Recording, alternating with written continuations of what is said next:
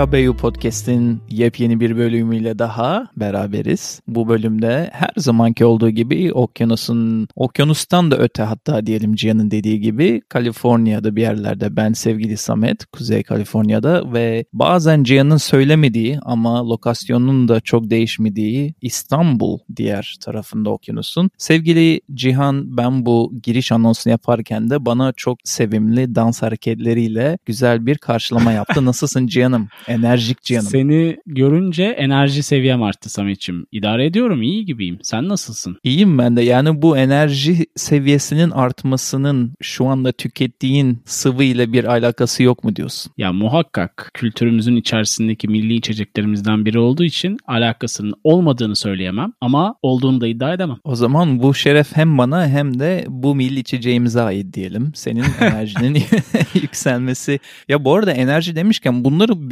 bilerek yapmıyoruz. Bu pan dedikleri İngilizce'de yani bu lafların bölüme denk gelmesi ama gerçekten enerjiden bahsetmişken aşırı enerjik bir bölüm olacak. Çünkü tamamen enerjinin ve eğlencenin kendisiyle alakalı bir konu aslında bugünkü konu. Ee, yani içinde hatta likörler, içkiler, seks, rock and roll her şey var bu e, bölümün dahilinde. Dolayısıyla hı hı. istersen çok uzatmadan lafı neyden bahsedeceğimize girelim. Bu birazcık da bizim seninle yaptığımız e, İran Şahı'nın çölün ortasında Persepolis'te verdiği akıl almaz partiye benzeyen bir başka parti hikayesi aslında. Ve partiler belki de Samet çünkü devam eden bir 3 yıla yakın bir süreden bahsediyoruz. New York şehrindeki bu gece kulübü diyeceğimiz formattaki Studio 54. Hatta bölüme girmeden önce haritada yerini böyle kontrol ettim ve benim birkaç tane lokasyonda severek gittiğim 99 cent pizzacılarının da tam dibindeymiş. Çok gittim oraya ama içine girmek kısmet olmadı. Şimdi bunu söylemen çok hoşuma gitti çünkü ileride bahsedeceğim bazı enstantanelerden biri şuydu. Şimdi dinleyiciyi ışınladığımız yıllar 1977 ile 1980 arası 3 yıl boyunca açık kalan bir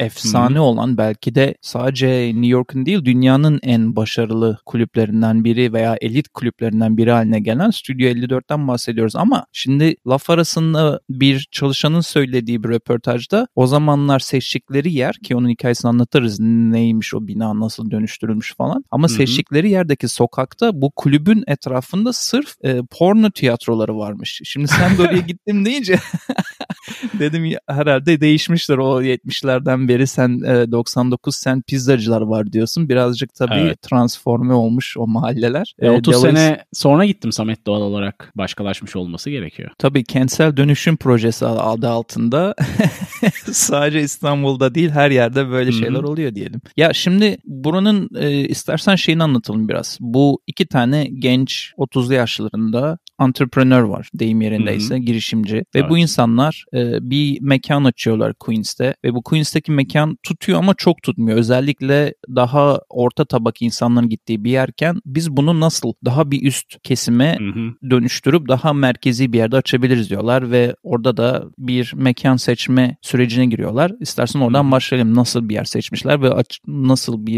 e, dönüşüm olmuş? Queens'teki mekanı açıyorlar ama o mekanda bu işe devam etmemelerinin temel sebebi de Manhattan'daki popülasyonu Queens'e getiremiyorlar. Ve bu o zamanın da problemiymiş, bu zamanın da problemi. Öyle diyeyim sana insanlar. Öyle mi? Kesinlik, ben bilmiyorum. Kesinlikle e, bara ya da ne bileyim gece kulübüne hadi Aha. Manhattan'dan kalkalım da Queens'e gidelim demiyorlar. Yani böyle o zamanlar... bir üst görme durumu mu var yoksa daha çok toplu taşıma veya ulaşım olarak sıkıntılı bir durum mu var? Yoksa daha böyle kendini elit görme durumu var? Biraz anlat istersen bana da ben de bilmediğim için çok dinleyen de belki bilmiyordur. Hani niye gitmiyor Manhattan tabakası Queens'e eğlenmeye? Ya bence şundan dolayı hem bir yol var. Yani sonuçta metroya binmesi gerekiyor ya da taksiye binmesi gerekiyor. Bir efor sarf etmesi lazım. Ama Manhattan'da da zaten bir sürü mekan var. Yani özellikle ben bir yere gideyim dediğin zaman Queens'te bir mekana gideyim demiyor insanlar. Bu bir realite. O dönem de böyleymiş ve ne yapmışlar? O dönem CBS'in artık kullanmayı bıraktığı bir stüdyoyu kiralamışlar. Kiraladıktan sonra da tabii ki stüdyo dediğimiz yer burada çekimlerin yapıldığı işte bir yer olduğunu düşünürsen geniş ve ferah bir alandan bahsediyoruz. Biz bunu nasıl dönüştürürüz diye üzerinde kafa yorup bir mimarla anlaşıp bambaşka belki de dünya tarihine farklı şekillerde geçmiş bir gece kulübünü oluşturuyorlar ve sıra dışı bir hikayenin de başlangıcı oluyor ki 3 sene dedin net olarak gerçekten öyle ama hala Studio 54 bir efsane olarak anılıyor ve makaleler yayınlanıyor. Neden 54 onu da söyleyelim. CBS stüdyosunu kullan kullanırken Studio 53 diye kullanıyormuş. Onlar da oradan bir ilham alıp bir sonraki rakamla Studio 54 diye açmışlar.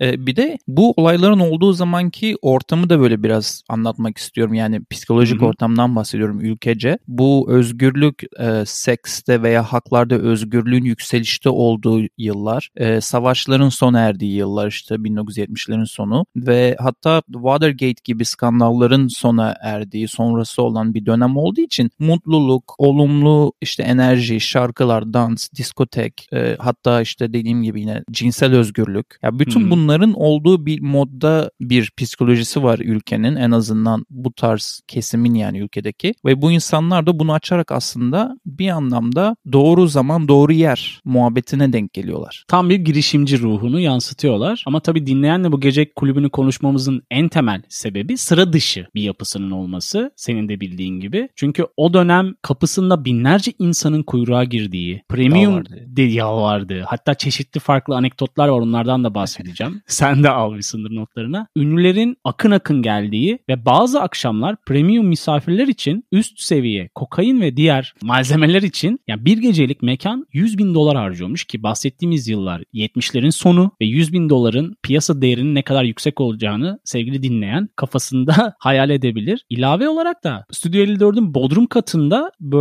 farklı tarzda yarışmalar yapıyorlarmış Samet. Ki bu ben detayına ulaşamadım ama garip bir format olduğunu onu yaşayan bir insan detay vermeden anlatmış muhabire öyle diyeyim ya da muhabire anlatmış bize anlatmamış ikisinden biri. Sonun, sonunda da eğer kazanırsan yarışmayı böyle tam her şey ödenmiş güzel bir lokasyonda tatil kazanıyormuşsun gibi gibi durumlar varmış. Ya on biraz şu an çok ilginç bir durum yaşadım seninle. İler, ben genelde bölümlerde böyle ileriye atlıyorum. Sen beni frenleyip dur sıradan gidelim kardeşim diyorsun. biraz böyle tersini yaşadım. Ben dedim e, biraz daha girişgah olarak kimler gidiyormuş falan e, profil ziyaretçi falan derken kendimi o senin Hı-hı. bahsettiğin gizemli yarışma olayında buldum. İstersen onu o zaman şöyle tamamlayalım. Benim bildiğimlerime dair ekleme yaparak. Şimdi Bahamalar gibi yerlere gidiyormuşsun. O biraz ilginç olan yarışmaları kazanırsan ve aslında Hı-hı. bu iki girişimci ve onların yakın arkadaşı olan ünlülerle beraber gidiyormuşsun. Aslında sadece tatil kazanmıyorsun. Aa. Seni kendileriyle götürüyorlar. Yani özel jetle Bahama'ya gidiyorsalar sen de onlarla Aa. beraber gidip bir parçası oluyorsun grubun. Bu arada bu iki girişimciden bir, bir tanesi eşcinsel, diğeri değil ama çocukluktan beri özellikle Yahudi mahallelerinde beraber büyüdükleri için çok iyi anlaşıyorlar. Daha doğrusu Hı-hı. gençliğinde bir tanesi barda çalışırken diğeri işletmeciyken tanışıp çok iyi anlaşıyorlar. Bu yere gelen ünlüler arasında böyle bir isim saymak, birkaç isim saymak istiyorum. Sen de ekleme yaparsın unuttuğum varsa. Ee, Calvin Klein gitmiş, Travolta gitmiş, Michael Jackson gitmiş, Madonna, Hı-hı. Donald Trump, Orta Doğu'dan, İran'dan, oradan buradan prensler gelmiş. Elizabeth Taylor gelmiş. Cher gelmiş. O zaman Cher çok büyüktü e, pop evet. yıldız olarak. Hı-hı. Freddie Mercury gelmiş ve benim çok e, ilginç bulduğum bir isim daha Salvador Dali bile oraya gitmiş. Hatta Elton John'un hatta Elton John'un da bir sürü fotoğrafı var gece kulübüne gitmesiyle alakalı. İlave evet, olarak da bir. Michael Jackson'ın 21. yaş gününün kutlandığı ve albüm lansmanının falan yapıldığı fotoğraflar var. Oo, ondan İnanılmaz popüler. inanılmaz popüler bir gece kulübünden bahsediyoruz sevgili dinleyene. Absürt hikayeler de var. Mesela biraz önce ifade ettiğim gibi kapıda bir sürü kuyruk derken bu 2500 Hı-hı. kişiden bahsediyorum aslında bir sürü kelimesinin altında. Yani izdiham oluyormuş. Ezilme tehlikesi yaşayanlardan mı tut. İşte karşı apartmanı tırmanıp oradan avluya ulaşmaya çalışanlardan da tut. Hatta hayatını kaybeden birisi de olmuş Samet. Girmeye çalışırken mi? Evet. Nasıl girmeye çalışmış Oo, ama? Havalandırma şaftından mekana girmeye çalışıp orada sıkışıp hayatını kaybeden birisi bile olmuş. Ha, evet, öyle yer bir altında değil mi? Evet. Öyle bir mekandan bahsediyoruz. Yani inanılmaz bir popülerliği olan sanki cennetin kapılarından içeri giriyormuşçasına evet. motive eden bir hali varmış o dönem. Bu, bunu söylemene çok sevindim çünkü içeride çalışanların birinin verdiği röportajda şöyle bir şey söylüyor. Cennetin kapıları demiyor ama şöyle bir şey diyor. İçeri girebilmek istemenin asıl sebebi girdiğin zaman dışarıdaki olumsuz, depresif veya sorunlu artık neyse kişiliğini ve hayatını Hı-hı. bırakıp büyüleyici ve sırf mutluluğun olduğu ve özgürlüğün olduğu yere girdiğin için aslında bir nevi bu kadar insanlar evet. takıntılı oluyor. Bu girişimcilerden bir tanesi de kendi bizzat kapıya çıkarmış bazen kimin girip girmeyeceğine karar vermek için karışırmış insanlar insanlara. Bazen e, güzel ve ünlü zengin insanlar arasında bile farklı hisseler içeri alıyormuş. Farklı olmayanları biz bu tarzda birini zaten bu gece içeri aldık sen giremezsin falan diyormuş. o kadar da sertmiş. Hatta ona diskotek diktatörü falan demeye başlamışlar. Kapıya çıkıp böyle şeyler yaptığı için. Bu arada ilk açılıyor tabii açılınca çok ses getiriyor falan filan. E, Evet. ilk ay likör iznini tam yetiştirmediği için gün ve gün e, şehre başvurup gün ve gün aldığı ortaya çıkıyor diskoteğin. Hadi ya. ve, do- ve daha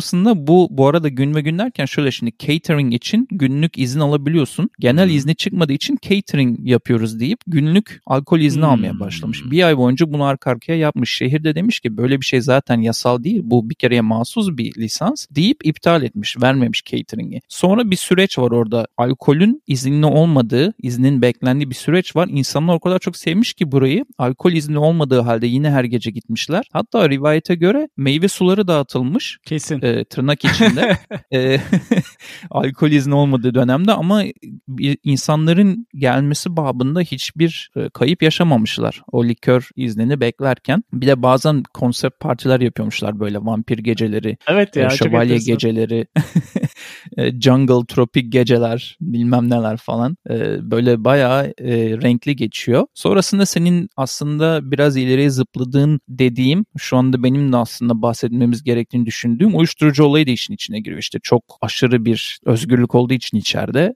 uyuşturucu ile ilgili de bazı şeyler gelişmeye başlıyor akabinde. Ya uyuşturucuyla ilgili kilolarca uyuşturucudan bahsediyoruz böyle her gün. İşte biraz önce verdiğim örnek gibi 100 bin dolar harcıyorsun bir gecede. Yani gelen insanların ne için geldiği çok belli bir noktada.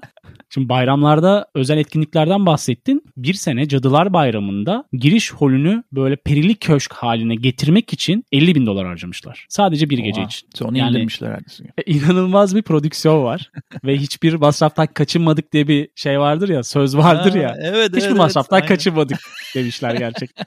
Şey lafın içini dolduran bir eylem olmuş. Diğer bir nokta şimdi çok inanılmaz bir para dönüyor. Yani dönemini bırak şu ana göre bile çok iyi bir para dönüyor. Hı hı. Personel içerisinde rüşvet alımını engellemek için de maaşları çok yüksek tutmuşlar. Hı hı. Çünkü bunun önüne başka türlü geçemeyiz diye düşünmüşler. Büyük ölçüde de başarmışlar bu. Özellikle bodyguard kısmında işe yaramış. Çünkü Hmm. biliyorsun ki kapıda inanılmaz her şeyini verecek insanları görünce öyle bir önlem almak gerekiyor. Bir başka anekdotu söyleyeyim sana. Bodyguard'ın BBC'ye verdiği röportajdan bir cümleyi öyle çektim aldım. O çok garibime gitti. Kaçık mı?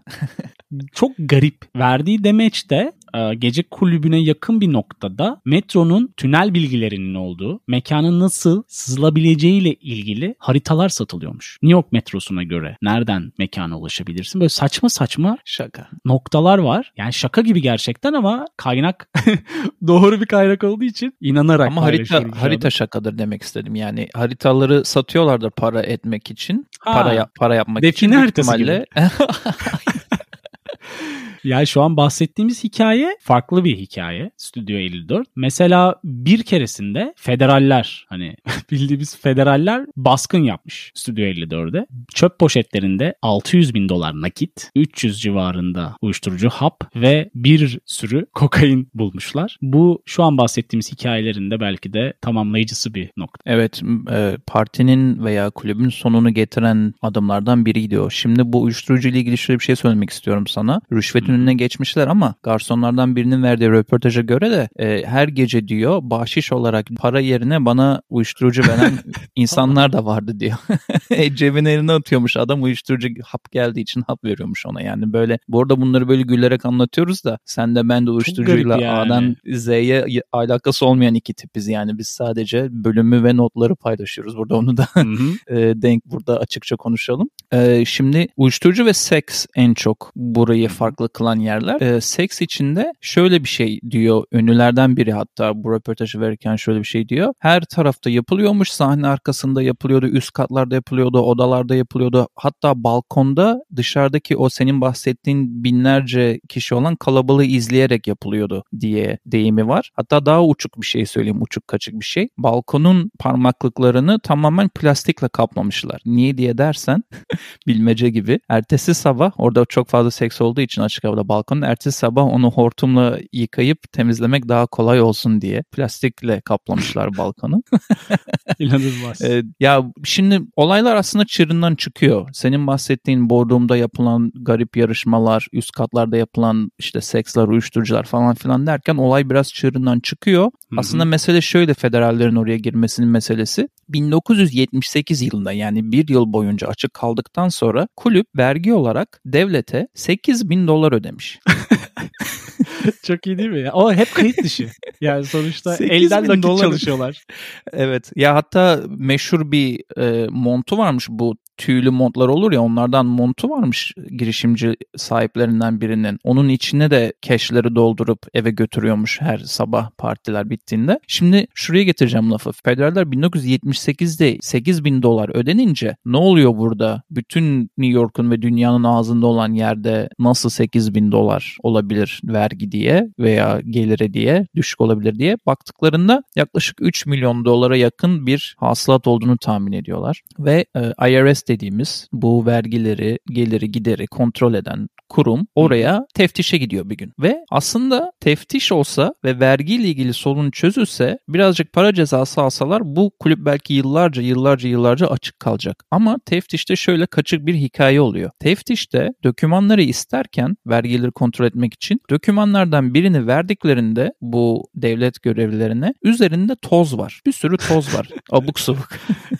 Allah devlet, Allah. görev, devlet görevlisi de diyor ki bunları bir test ettirelim. Bu bir şeye benziyor diyorlar. Gidip test ettiklerinde işte FBI'da mı artık neredeyse kokain olduğunu Hı hı. buluyorlar ve bir anda vergi kaçakçılığı soruşturması bunların nezdinde vergi ve uyuşturucu soruşturmasına dönüştürülüyor. Dönüştürüldüğü zaman da zaten New York Times'a çıkıyor. New York Times'a çıktığı anda da bütün ünlüler aman biz de hapise gireriz aman kariyerim biter korkusuyla elini ayağını bu kulüpten çekiyor zaten. E çok da normal bir süreç değil mi bakınca? Herkesin bildiği şeyi bir şekilde sonlandırmış federaller. İşte bütün ünlüler elini ayağını çekiyor dedik ya. Ondan Hı hı. sonra bu iki girişimci 3-4 yıla kadar hapis istenirken biz sizinle işbirliği yaparsak indirim alır mıyız deyip bunu garantisini alınca ki sanırım %25 falan bir indirim alıyorlar hapis süresinde. e, bazı isimleri vermeye başlıyorlar. Kimin uyuşturucu kullandığına dair, partiye geldiğine dair ki bu çok tehlikeli bir durum. Bunlardan bir tanesi o zaman onları yargılamaya çalışan o yargı sisteminde bir hakim olan bir insanın ismi ve hatta onun görüntüleri falan da varmış. E, bütün bunları teslim edince elleri biraz güçleniyor. Hani sizin içinizden bile insanlar benim kulübüme gelip uyuşturucu kullanıp eğleniyordu ya getirdikleri için aslında az ceza alıyorlar. Bu Hmm. kulüp böyle onlar ceza alıyor hapise giriyorlar kulüp kapanıyor vesaire vesaire. Bu olay böyle bitiyor. Ama sana ve dinleyiciye şunu söylemek istiyorum. Bunun birebir aynısı olmasa da paralelinde hatta paralel evren gibi neredeyse İstanbul'da 1993'te 2019 adlı bir mekan açılıyor. Ve bu mekanın hikayesi bak bu başka bir podcast konusu ama sana şu kadarını söyleyeyim. Bu mekanın hikayesi ki bu Ceylan Çaplı ve Mehmet Avcı tarafından açılmış iki tane girişimci aynı bu New York'taki hikaye gibi iki girişimci açıyor bunu da ve aynı New York'taki gibi işte eşcinsel falan eğilimi önce gay barlar bilmem oradan çıkıyor falan filan derken Maslak'ta hiç kimsenin bilmediği her şeyin unutulduğu Maslak'ta bir otosanayinin ortasında bu adamlar bir kulüp açıyorlar Cihan ve efsaneye dönüşüyor. Bunu da çok az insan bilir. Oraya da hep ünlüler gidiyor, elitler gidiyor falan filan. Yani bu paralel evrende bu İstanbul'da da olmuş. İnsanlar bakabilir buna. Kulübün adı 2019 idi 1993'te ve bence bu ikisini bildiğimiz için şimdi Hı hı. iddiaya girerim. Hani şey muhabbeti var ya